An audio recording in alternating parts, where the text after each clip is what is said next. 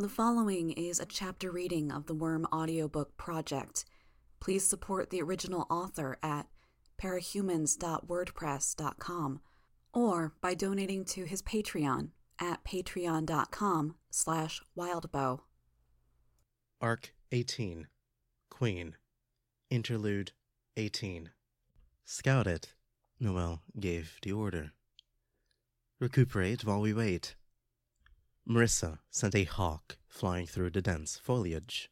Noelle could feel that dull thrum of adrenaline, feel as though time had slowed down, her perceptions and reaction times cranked up to the maximum as she assessed every skeleton and bog zombie between her team and the hawk's ultimate destination.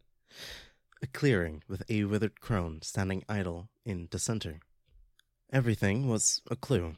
The placement the enemy had chosen for each unit crucial because it would force them to maneuver one way or another.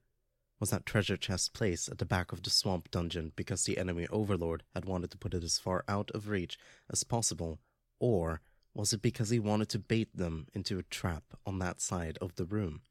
It would be impossible to guess from that one clue alone, but the position of the monsters lighter on that end of the room. Stay on the right, she ordered. There were reports of assent from the others, like being aware one was dreaming without actually disturbing the dream. It was a rare thing to be in the zone and to be aware she was in the zone. She knew she was right. Cody, go ranged. Cody's highwayman sheathed his rapier and drew twin pistols from his belt. Luke, wind magic, wind spirits. Dimple Cheeks doesn't usually use casters as an overlord, but he'll stick to old habits. He'll have teleportation. Mars, circle around, poke at her from range. Go. They charged into the clearing. The hag, Dimple Cheeks, summoned two Uber demons as they breached the threshold, then teleported to the far end of the room. Luke's shaman was already setting down wind spirits who were spewing forth miniature tornadoes, casting out gusts of wind that would accelerate his team and slow down or push their enemies. Enemy team just turned around, Jess reported. They're backtracking for the portal. They're going to invade en masse. Fuck, Noelle said. Her mind was racing, covering a dozen factors at once, positioning her challenger to best benefit her allies in the fight, avoiding the hag's spells, calculating the damage her team was doing, keeping track of her items and those of her team. How many rooms? There are one room past portal. They'll be entering around now. 10 seconds at best. We can't kill her before they show. Want me to send troops? Jess asked. No. Fortify your dungeon. If they take us out, you hold them off. You know my boss monster isn't that strong. There are only 3 rooms from fighting it. Hold them off, Noelle said. Sure enough, the enemy appeared at the entryway of the boss room. Her team was hurt from the fight with the hag, and the enemy team hadn't ventured far enough in to burn all of their resources. Dying was inevitable. That didn't mean that their efforts were futile. She had to slow them down. She challenged the enemy's chronomancer to a one-on-one duel. Consequently, shrugged off the vast majority of the damage the remainder of the enemy inflicted, and charged to close the distance to strike the mage down in 3 blows. She challenged the hag the second her target was down, landed 2 good hits, dropping their target to a third of her total health. Then Cody fell, with Luke falling shortly after. Noelle managed to use her own body to absorb the worst of the enemy attacks, while Marissa kited across the area's perimeter, maintaining a consistent distance as she fired arrows at them. Caught between the approaching enemy and a cloud of poison fog the hag had cast, Mars chose to rush through the latter. Her health dropped to 0 and she collapsed. Fuck! Cody was shouting. He kicked something. It was as though Cody's tantrum were happening in a very distant place. Noelle's focus was entirely on slowing the enemy down. She challenged the enemy's barbarian because he did the lowest damage and everyone she didn't challenge would do less damage to her. She took a swig of the potion she still had in her inventory from the start of the game. It wouldn't restore even 5% of her health, but there was a dim possibility that it would force the enemy to land just one more attack. Take a half second or invest a few magic points into an ability to catch her. Magic points they couldn't use to take Jess on. The three remaining heroes bum rushed her, cutting off her fighting retreat and forcing her into one location. The hag landed a toxin bomb on her, and her health disappeared in an instant. The screen turned to shades of crimson and black, and a timer appeared in the dead center. 45 seconds to respawn. The enemy players were surrounded in flares of light. Level ups. It would make up for the expense of passing through the portal. It had been a good maneuver, perfectly timed so they could disengage from Jess's own forces and backtrack through her dungeon. "Fuck!" Cody shouted. Cody would take 30 seconds to respawn, 30 to 45 seconds before they spawned at the checkpoint. No, the enemy's bandit was backtracking through the dungeon, hacking away at the checkpoint flag. Now 20 to 35 seconds before they spawned at the dungeon entrance. She watched the clock count down, bought new items, continued to watch the clock. Cody respawned. "Go!" she shouted. Luke appeared soon after. So did the enemy chronomancer in Jess's checkpoint room. The enemy was on the second to last room, dispatching goblin grenadiers and goblin gunners, finding their way past the trenches Jess had laid down. They defeated the last of the monsters. The blood gate was satisfied and opened, giving them free rein to fight Jess's end boss, an ogre king. The boss, Dimple Cheeks, had put in the checkpoint room, halfway through his dungeon, was just as tough and more dangerous. Marissa and Noelle respawned and they charged through the dungeon. Jess had half her health remaining. The hag had 1/3, but there were 4 enemies in Jess's boss room and Cody hadn't even reached the hag. By the time Cody and Luke were in the hag's room, it was 30-25 in the enemy's favor. The ogre king was tough, but slow, easy to hit. The enemy delivered damage steadily, while Luke and Cody were forced to adapt as the more fragile hag teleported to inconvenient spots, costing them precious seconds each time. Noelle and Mars joined the fray. When the fighting stopped and the screen went dark, Noelle wasn't entirely sure if they'd won or lost. Letters in gold script flashed across the screen. Victory. The others were out of their chairs, cheering. She joined the team. They hugged. She turned, saw Krouse perched on the desk in the center of the room beside Chris and Oliver. He was smiling. Noelle hugged him, and for once she was able to forget all her doubts and insecurities, all her issues. The way even physical contact would leave her with a pit in her stomach. She hugged him tight, and it was good. It felt right. "We're going to the Nationals," Cody whooped. "That was you," Krouse whispered to her. "You made a difference. You won." Her breath was too hot as it passed through her lips. The exertion, this body mass, it made her feel feverish. Worse than feverish, she felt like she had been when she'd been camping as a child, standing too close to the fire, seeing how long she could endure it. Only it was all over inside her, a prickling, almost unbearable heat. "I know why you showed me that," she thought. She looked at Trickster. He adjusted his hat, swapped Sundancer with one of the flying capes. The sun fizzled out as she landed, one threat out of commission. Ballistic and the other cape he'd arrived with were down as well. She tried to read Trickster's body language. Back straight, walking with confidence. He'd hesitated when she'd asked for help. Now there wasn't a trace of doubt.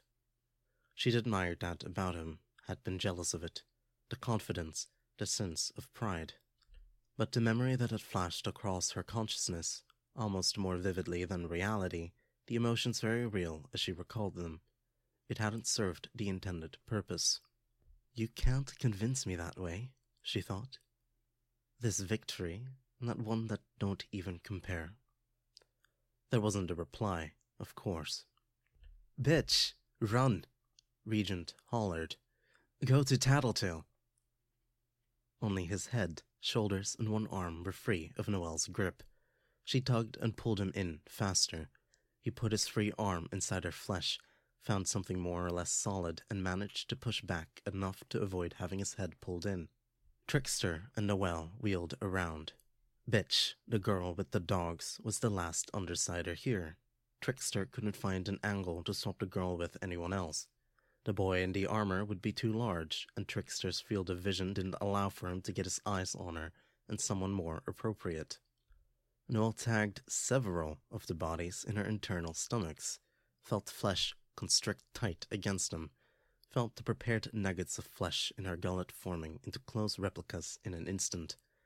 Timing was crucial. If she spat them out too soon, they'd be malformed, missing limbs or features. Too late, and there was extra material. She retched, sending them flying in the direction of the girl with the dogs, bodies for Trickster to use. But the boy with the armor was already moving. He slammed one hand into the ground and a cloud of debris and dust masked him and Bitch.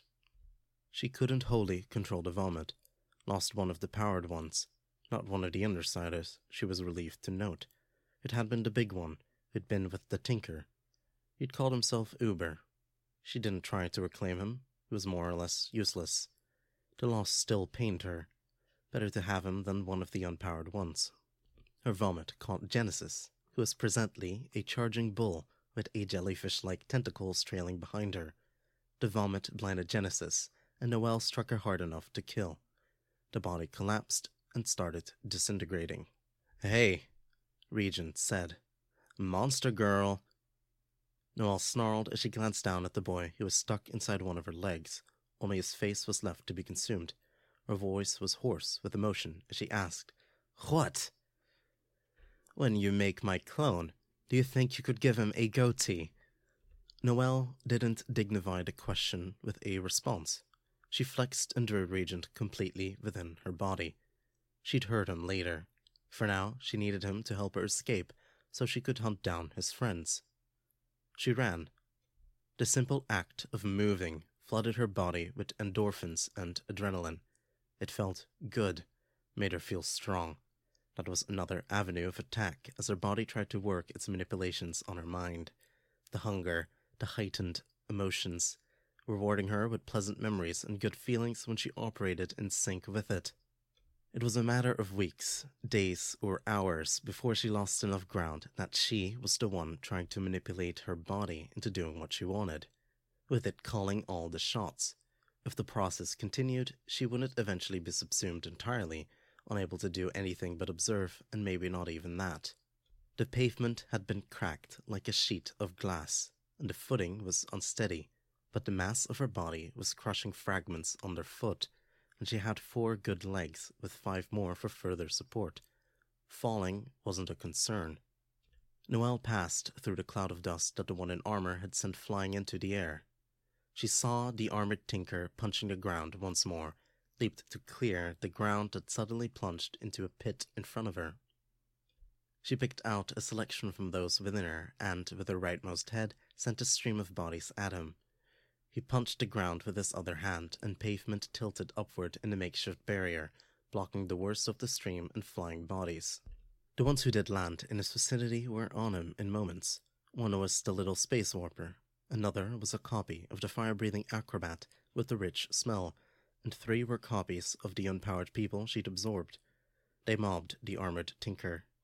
She hadn't included the undersiders in that stream. Until they were more fully absorbed, there was a good chance that she'd spit them out if she tried to copy them. Using any one person too frequently carried the same risks, and she suspected that it would be more difficult now that she was so full. The girl in silver armor with white flowing clothes was dashing toward her from the other side. Not any slower for the shattered ground underfoot. Noelle picked out unpowered individuals she could afford to lose, closed her muscles tight around them, and spat out the partially formed nuggets along with a mass of the internal fluids. The girl ducked low, landing on a fragment of a road, using her forward momentum to skid toward Noelle as though she were snowboarding. There was an explosion of debris as she kicked off the ground, and the girl soared toward Noelle, twisting in the air to land a kick with that same foot. It felt like getting hit by a cannon. Noelle's stride broke and she had to plant one foot to the side to keep from falling over. She'd lost the ground, and Bitch was swiftly increasing the distance between them. Noelle hesitated, then decided to let the girl go for the time being. Better to defend herself, establish a better position. While stationary, she could spit up an undersider, swallow them back up again. She'd read up on them, had talked to Trickster about them. She had a good sense of what they were capable of. But which one? She had three. Regent might work against this girl in white, but his influence would be too minor in the big picture. His smell was weakest of the three. Not that it was really a smell, but she was peculiarly aware of the people with powers, active or otherwise. Each had a texture and a tone and a flavor, something she felt like she could come to understand. She might have said it was taste. Might have compared it to when she tried wine at one time and tried to see what the wine aficionados looked for when they sampled a vintage. Except the word smell worked better, because smell and taste were really very similar, and smell worked over distances. There was a difference in Skitter, Grue's, and Eidolon's smells, along with a handful of the other visiting capes. A smell that set them apart from the other parahumans in the same way that the other parahumans were set apart from the people who could have powers but didn't. An intensity. She wished she spent more time researching the powers. She hadn't been able to bring herself to, had wanted only to distract herself from the thoughts of what was happening to her. Which one to use? Skitter was more dangerous in a general sense, but she wouldn't stop the girl in white now. That left Grue. She didn't spit, but simply contracted and let the body spill forth. Sure enough, the real Grue tumbled out, prostrate, unable to move. A tongue snaked out of her center mouth and caught him before he could try to escape. She'd swallowed him by the time her Grue was on its feet. Noelle only had a glimpse of Grue's real form before he started cloaking himself in darkness. He was muscular, broad-shouldered, his long hair slicked to his head by the fluids of the vomit. Angry red ulcers studded his dark skin at set intervals. He cast a glance over his shoulder at her as the darkness crept up over his shoulders and the back of his head. His eyes were black from corner to corner, his teeth too large, misshapen much like his fingernails were, tangled together to the point that he couldn't open his mouth. It forced him into a perpetual grimace with his teeth bared. He turned his back to her as the darkness covered her face, squared his shoulders. The body language was clear. He was protecting her. He's one of the useful ones then. Her copies of the little space warper had been like that, naturally inclined toward teamwork, disciplined. The other three were more likely to run off. They were still useful, but they did things in their own way. Spheres of darkness appeared in Grue's hands.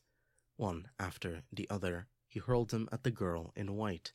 The first missed, and the second seemed like it might do the same, until it arced in the air to strike her from the side.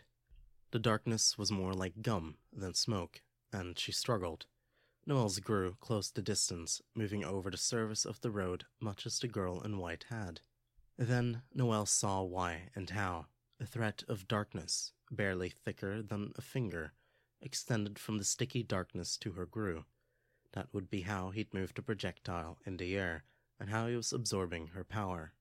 The boy in armor created a fissure that spat debris into the air as it parted, aiming to separate the Grue and the girl in white. By intent or accident, he cut the thread of darkness in the process. Noelle's Grue stopped, turned to face the tinker, and created more spheres in his hands. Those two were occupied. Noelle turned to see Trickster dealing with the flying heroes. Two were on the ground, prone. That would be the result of Trickster baiting them into shooting one another. The remaining hero had a weapon in hand, but wasn't shooting. Eidolon was there too. His smell was interesting, complicated, but somehow off. If he was using any particular method of attack on Trickster, then Noelle couldn't see it. Trickster disappeared from the skirmish with the flying heroes, putting one of her creations in his place. She sniffed him out. He was in the midst of the one batch of bodies that had piled up against the Tinker's makeshift wall. They were turning on him, grabbing for his arms and legs. He teleported to keep them from getting any serious leverage, but escape was slow. "Leave him," she ordered, and her voice came out with surprising volume. They didn't listen. They struck him, gripped his costume, and dragged him to the ground. Trickster shouted in alarm as he was submerged in the mass of clones. Noelle advanced on her creations in as threatening a manner as she could. The ground shaking with her advance, they noticed and backed away. Trickster, for his part, didn't even flinch as she closed the distance between the two of them, stepping within a few feet of him. It would be all too easy to just snap her tongue at him, catch him, swallow him. She held off. Instead, she faced Eidolon and the other flying cape. Trickster adjusted his hat and did the same. The two of them against the world. "It's not you, it's me," she said. Krouse folded his arms. "You can't blame me at least a little?" "No," Noelle said, shaking her head. "If I could only explain, I would." She could feel her throat seize up, worrying that her voice might crack if she spoke at the normal volume. She lowered her voice to a hush as she said, "You've been great." He spread his arms. "I don't get it. I thought we were doing fine." Doing fine? How many hours had she spent lying awake in bed, agonizing over this relationship, hating herself? She'd relapsed because of it, and recovering was proving to be a long, hard road. "We aren't," Noelle said. It's not working. "I'm okay with it. I enjoy spending time with you, and I didn't get any impression you were having that bad of a time either. But we aren't," she stared down at her feet. "We're stalled. It isn't fair to you." "That's what you're worried about?" "Only part of it." "Don't dismiss my concerns," she said, and the anger in her own words surprised her. "No, it's fine, it's cool. I get that there's stuff you've got going on that you don't want to tell me about," Krouse said.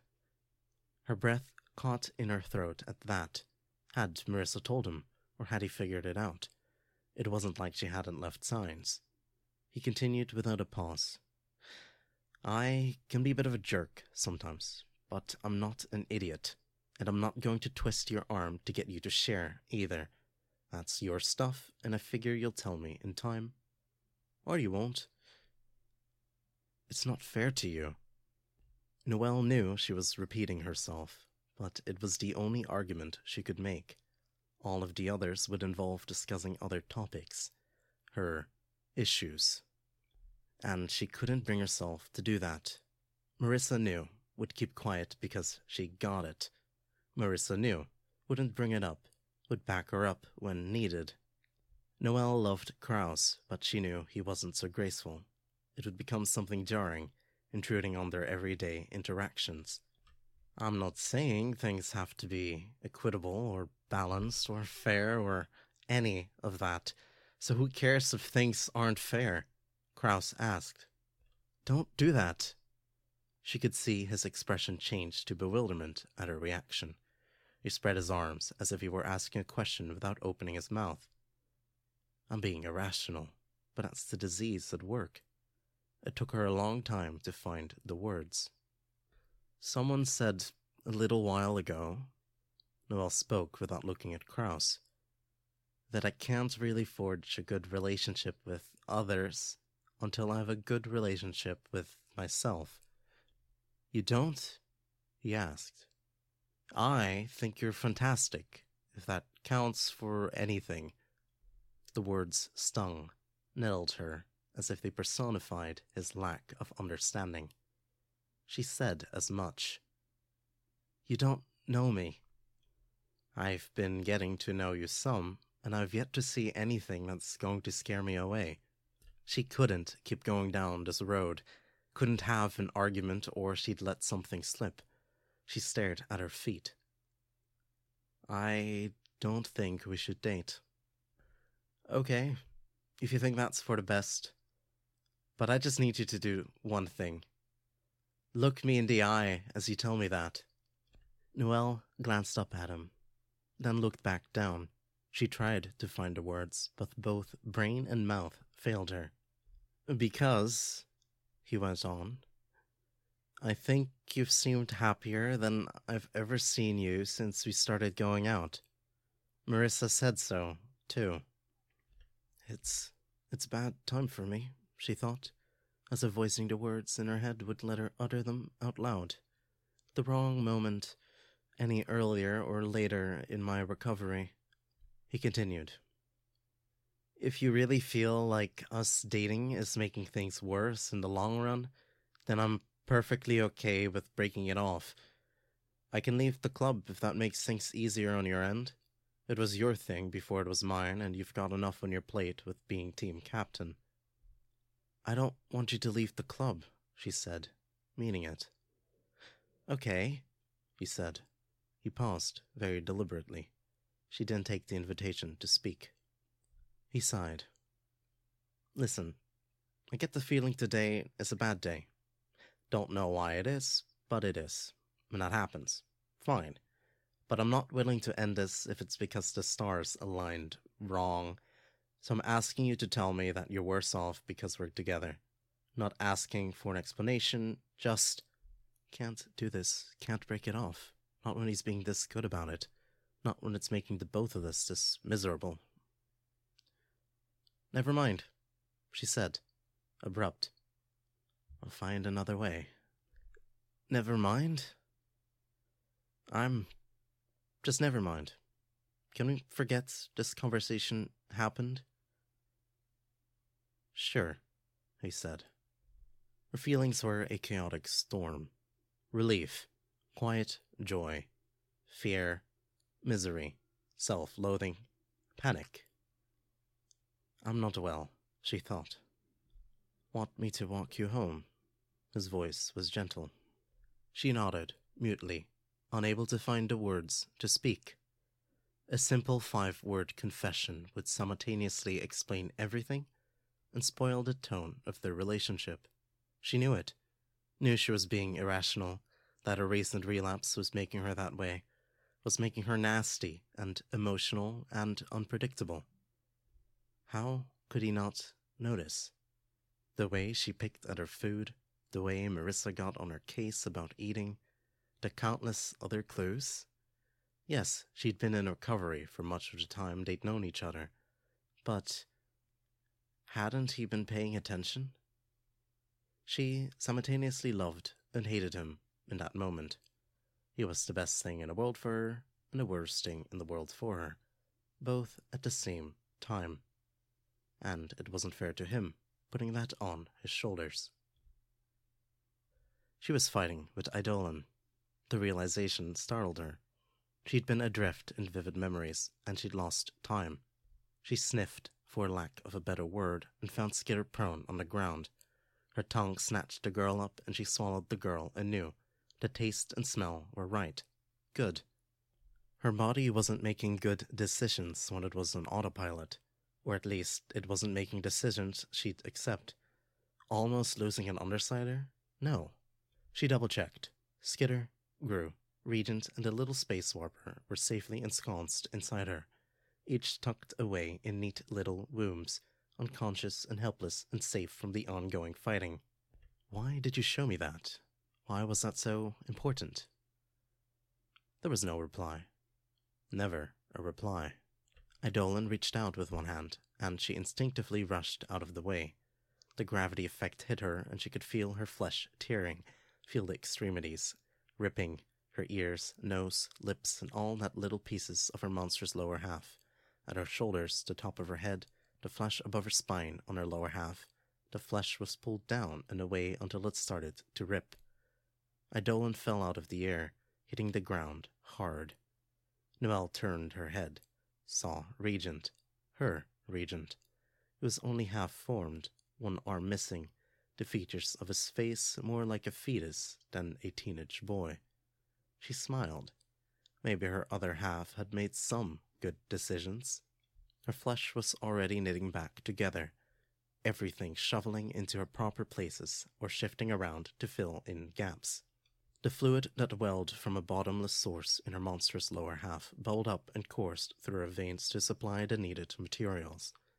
The girl in white hit her again, striking the joint of one outstretched limb. Noelle swiped at the girl in midair with her other forelimb, came within inches of making contact. The ground underfoot shattered. Noelle leaped before the tinker could repeat the effect and sink her into another sand trap. There was another explosion from beneath her. She leaped to avoid the worst of that one. She vomited in the direction of the tinker, but he was anticipating the attack. It provoked an eruption of rock shards and dust midway between them. The bulk of the flying bodies and fluids were knocked off course by the plume of debris. With a third strike, he raised a barrier around himself. Two of the three bodies that hadn't been stopped by the debris were caught on the shards of pavement.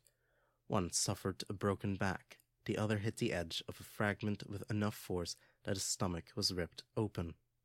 The third flew over the barrier. The tinker caught it with a punch, and the pile driver in his gauntlet extended twice in an instant, punching two neat holes through the upper body. He didn't even wait for the body to hit the ground before striking and creating another fissure that extended beneath the barrier and beneath her. She leaped out of the way before it opened wide enough to catch her or one of her feet. It was bad timing. She had been distracted by the recent vision. Eidolon hit her square on with another gravity attack. Her flesh was savaged and split. She was almost immobilized under the force of it. If the tinker used his power now... Trickster broke Eidolon's contact with the gravity field by teleporting him. The hero reacted in an instant, releasing a half-dozen blue sparks from each hand. They grew until they were each 3 feet across, crackling with electricity, moving at a walking pace as they slowly homed in on Trickster. He had to teleport to avoid the closest one. Only some of the orbs followed him to his new destination. The others remaining where they were. She considered vomiting on the electric orbs, then thought twice about it. Trickster teleported again, trying to maintain distance, but Eidolon had created more of the sparks, and the things were spreading out evenly across the battlefield, moving closer to Trickster if he got within 10 paces of them. It threatened to hamper her own movements too, Noelle noted. Eidolon raised a hand in Trickster's direction, and Trickster was quick to teleport away. The gravity slam hit one of Noelle's creations instead. Trickster wound up within 2 paces of one orb, and had to scramble back before it touched him. Noelle looked at him, remembered the scene from the most recent memory.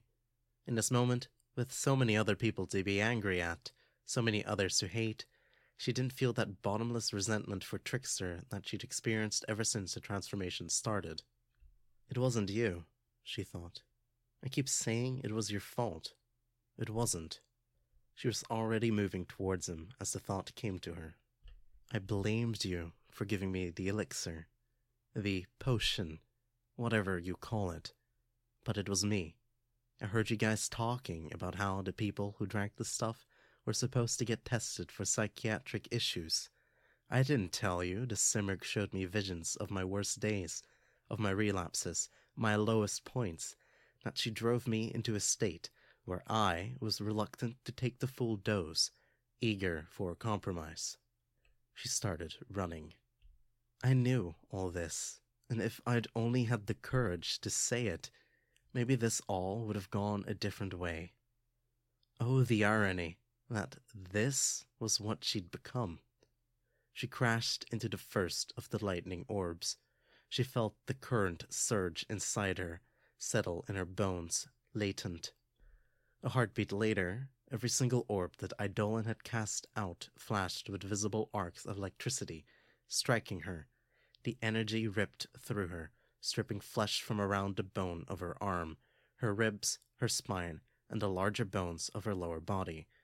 The electricity surged to the ground and out the top of her head, stabbing towards the sky in a visible lightning strike. Noelle staggered, touching one hand to her face, where her flesh had been distorted by the strike, separated from bone so it hung down. Large patches of hair at the crown of her head burned away. The ends of her fingers where she touched the orb were blasted away, revealing bone. She could feel it growing back, flesh knitting together. Even this wasn't enough to kill her. She touched another, and it was worse. drawing on the residual energy from the first contact.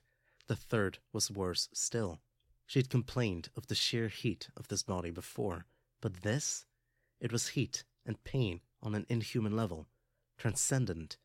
Were she regular Noelle, Noelle without the powers, without the monstrous lower half and warped brain, even a tenth of this would knock her out, stop her heart from the sheer intensity of it.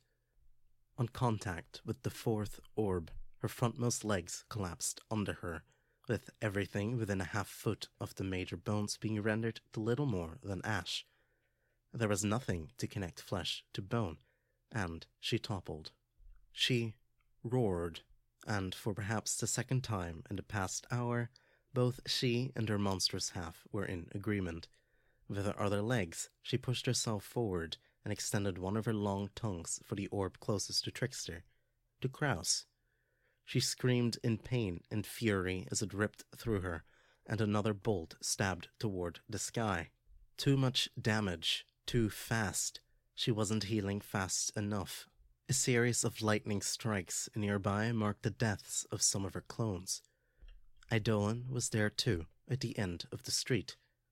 The glow beneath his hood and sleeves was almost blue in the reflected luminescence of the 20 or 30 orbs that hovered around him.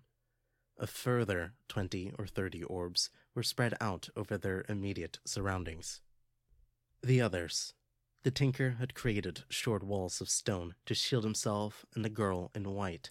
The rest of the battlefield consisted of bodies and other fallen. Eidolon spoke into his wrist. Noelle realized that there were other capes nearby when they each came to a stop, resting on rooftops and behind cover a few blocks away. Short of Eidolon, there was nobody for Trickster to swap himself with, and, given that Eidolon had so many orbs in his immediate vicinity, no. Trickster swapping himself for Eidolon wasn't an option.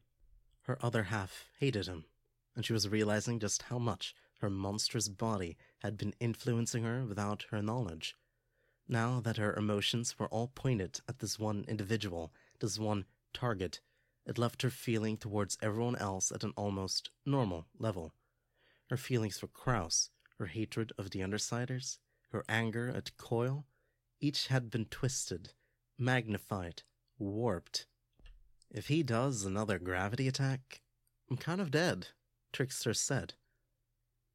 He won't, Noelle rasped. He knocked those orbs out of the air, and he's counting on them to destroy me. They probably will. As some of her tendons and ligaments knit together, she got two legs under her and positioned herself as close to Trickster as she could without touching him, shielding him from the orbs that were approaching at a crawling pace. "I'm sorry," Trickster said. Noelle couldn't bring herself to reply. She wanted to say she was sorry too, that his apology was unnecessary, but a kind of indignant rage was rising deep within her, threatening to overwhelm her. All of it was directed at Eidolon. And, in the midst of that rage, she felt a killing instinct she hadn't experienced before. Even coming this far, she'd never wanted to kill. She'd wanted the Undersiders dead. Yes, she tried to kill people, but a part of her had always held back from wanting to kill, from wishing to carry out the act of murder herself, to execute this man who sought to end her existence. It wasn't her desire, not really. It was her body's. "You want to kill?" she asked. "You really think you can fight your way through this?" "What?" Trickster asked. "What are you talking about?" "Not talking to you," she thought. "I have two conditions. Don't harm Trickster, and make it a nice memory this time." Then she let her defenses down. Her other self took over, and it wasn't her memory that she experienced. Some of the others departed early. Others were ready to depart soon after arrival. Still others, this one included, were to wait. They were one. They were all.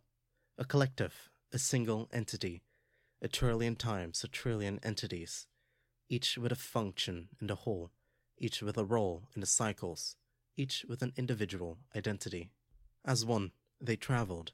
The distance was immeasurable, the passage of time impossible to convey. There was no standard, for there were realms they had travelled where time and space operated on different levels. For all, their own kind was the only standard, the only thing that remained relatively static through the cycles. When they met their own kind, they shared with each other. When a new cycle was carried out, everything of the parent was borne by their spawn, and the collective moved toward their destination. They operated as a whole to decipher it, to pick apart the permutations, see the futures and the possibilities. But for this one entity, which existed as part of the whole, there was a target within that destination when it came time for this one to depart. It would seek out a particular individual, and it would bond with that individual. This one would fragment itself if others met the criteria. If there was time and opportunity enough, then it would move to better candidates. Younger or more able ones with a greater ability to affect the cycle. This one would wait until the time was right, and then it would activate, come into the identity and role that had been ingrained into its being. All to serve this cycle. With the help of the collective, this one could see its objective, a single living being. This one encoded that being with the time and place in its very makeup. It would be ready. Noelle's eyes went wide. It wasn't me. Whatever her body was, the intelligence and purpose that lurked inside her other half, whatever these powers were, it all had gone to the wrong person. Gone to the wrong person, askew from the beginning, then twisted further by her own psychological issues, messed up by the fact that she'd only taken half a dose. The realization and the confusion that came with the vision were compounded as she stared at her surroundings. Her minions surrounded her. 2 copies of Trickster, a skinny girl with long, dark hair, covering herself with her arms and a carpeting of rodents, Skitter, a Grue, a Regent, 2 blondes who would be copies of the girl in white, 4 of the civilians, and 1 she didn't recognize as any of the civilians she'd absorbed, the Thinker, 8 of them in all. Her flesh was knitting together, wounds as bad as the ones before and worse ones. Eidolon had apparently wanted to spare her captives because the electricity had only affected her. Her flesh as it surrounded her bones. He had selected that power with their safety in mind. And there he was, in front of her. Eidolon, on his knees, covered in bile and blood. "Why?" he asked, in an eerie, distorted voice. "You want to know why I did this? Where would I start? Why would I even tell you when you tried to kill me? Kill Trickster?" She was breathing too hard to respond, even with her nearly bottomless stamina. "Why isn't it working?" he asked. She had to stop for her breath. "I don't care. Whatever it is. I was supposed to get stronger, and there's nothing. Nothing at all to reach for." She turned, saw Trickster on his hands and knees, covered in the fluids of her vomit. "You weren't supposed to hurt him. You're supposed to give me a nice vision, for that matter," she thought. "Why?" Eidolon asked. "I don't care," she said, again. She took a deep breath before speaking again, though there was little point when it was this entire body that was so drained. It's your choice. We continue this fight, and my creatures run. They do whatever damage they can, and it's weeks before you find every last one. Or you let me go." Eidolon struggled to his feet. "Let you go? 3 underside is down, 3 to go. Then I give myself up. Deal stands." "What's to say you keep that promise?" "Nothing. But you don't have another choice, do you?" Eidolon didn't respond. "I'll even let you call in reinforcements," she offered.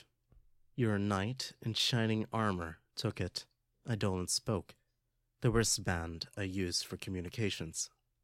Noelle turned to Trickster, and he extended one hand, holding out one of the wristband displays.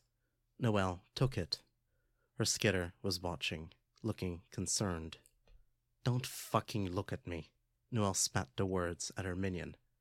Her skitter turned her eyes to the ground. "Trickster said you thrived on this kind of impossible fight. Prove it, or die horribly. I don't care." Skitter looked up and smiled, lopsided. Half the girl's face was paralyzed, Noelle realized. She wondered if the real Skitter had spaces between each of her teeth like that, or the gnarled twist of a nose. Noelle turned back to Eidolon, waited for his decision. "Okay," he intoned. She gave him a curt nod. Tentatively, Eidolon slid the armband into place and pressed a button. "Requesting reinforcements to my location. In bad shape, need to mop up some clones." Her regent said something she couldn't make out. He talked as though his tongue was too large for his mouth. He had more muscle than fit on his frame, stretching his skin almost comically tight. It was easy to believe the problem extended to the inside of his mouth. "And they let me pass uncontested," she said. He spoke into the armband again. "Do not engage target Echidna." "Understood," a woman's voice came from the armband. "Echidna?" Noelle asked. "One of the PRT members coined it," Eidolon said. He was eyeing her minions warily. "Said he had a 3-year-old girl called Noelle. Didn't want to associate her with something like you." "What was his last name?" Eidolon gave her a wary look. "Meinhardt." "Okay," Noelle said. Then she turned to run, leaving Trickster behind. Back home, insofar as she had one, the same place where she'd been kept contained for weeks, Coil's headquarters. Surfacing from her dream, she'd temporarily supplanted the killer instinct that was demanding Eidolon's head. Now that she was closer, her thoughts were afire with thoughts of revenge, and that killer instinct was welling up again. The idea that she'd maybe had the chance to get back to normal, that her friends had maybe been close to going home, and the Undersiders had taken that all away. It made her want to scream, to inflict punishments worse than death on them. Her vision from before lingered. The entity, that thing that was taking her over, that had made her a monster, it had an identity now. She wouldn't say it had a face, but it was no longer a vague, malevolent force now. Part of her felt sympathetic for it, because this thing that shared her body had been wronged by some nebulous circumstance, and at least, they were kindred. Another part of her was just bewildered. The memory it had shared with her was so vast, it changed everything. It felt her feeling like her problems here were so small, so minuscule. Even this fight, her revenge, in a way, it felt artificial, false. "It's not my world," she thought. "It's almost like a game, killing characters in some false, barbaric setting." If she felt like she was more in sync with it now, did that mean she'd lost ground in her perpetual war with the entity, her other half? So much ground lost, so fast in the heat of this battle. She shook her head. Focus. The tunnels that Coil had used to move his trucks in and out of the base had been collapsed, and it had been recent. She could smell the smoke from the explosives. She spat out a vista, then another, and another, until she had one that could give her a way in, shrinking the rubble and expanding the corridor. In her restlessness, unable to shake the idea that her sanity was slipping away moment by moment, she pushed her way through the last length of the rubble, absorbing it into herself and spitting it out behind her, moving through it as though she were a thick fluid. Even her bones dissolved when needed. The only thing that slowed her down were the capes she'd stored within herself. Each of the 3 Undersiders, the Tinker and the girl in white, she used her strength to wedge gaps sufficient to squeeze the individual organs through. She brute-forced her way through the last few feet of the barrier and placed her way into the interior, the ground shaking with her footfalls. The vault door was still open, crumpled, and the entire interior was lit only by red emergency lights. Tattletale was on the metal walkway, hands gripping the railing, Bitch was on the ground with no less than 7 dogs around her, each of varying size. Noelle could smell the Protectorate and Wards members moving towards her location. She was put in mind of the memory her entity had granted her only a little while ago, of the night her team had passed qualifiers for nationals. She passed the point of no return, and now the enemy forces were collapsing in on her. She smiled a little. She would almost thank Tattletale for this, if she wasn't so eager to run the girl limb from limb, to wipe the smile from her face and hear her screams. All that aside, Noelle hadn't felt more like herself in a long time, and she had these circumstances to thank. The difference between this scenario and that one, really, was that the reinforcements were minutes away. This fight wouldn't last that long. Well then, Tattletale grinned. Her tightening grip on the railing betrayed the emotion she was trying to hide. Come on, do your worst.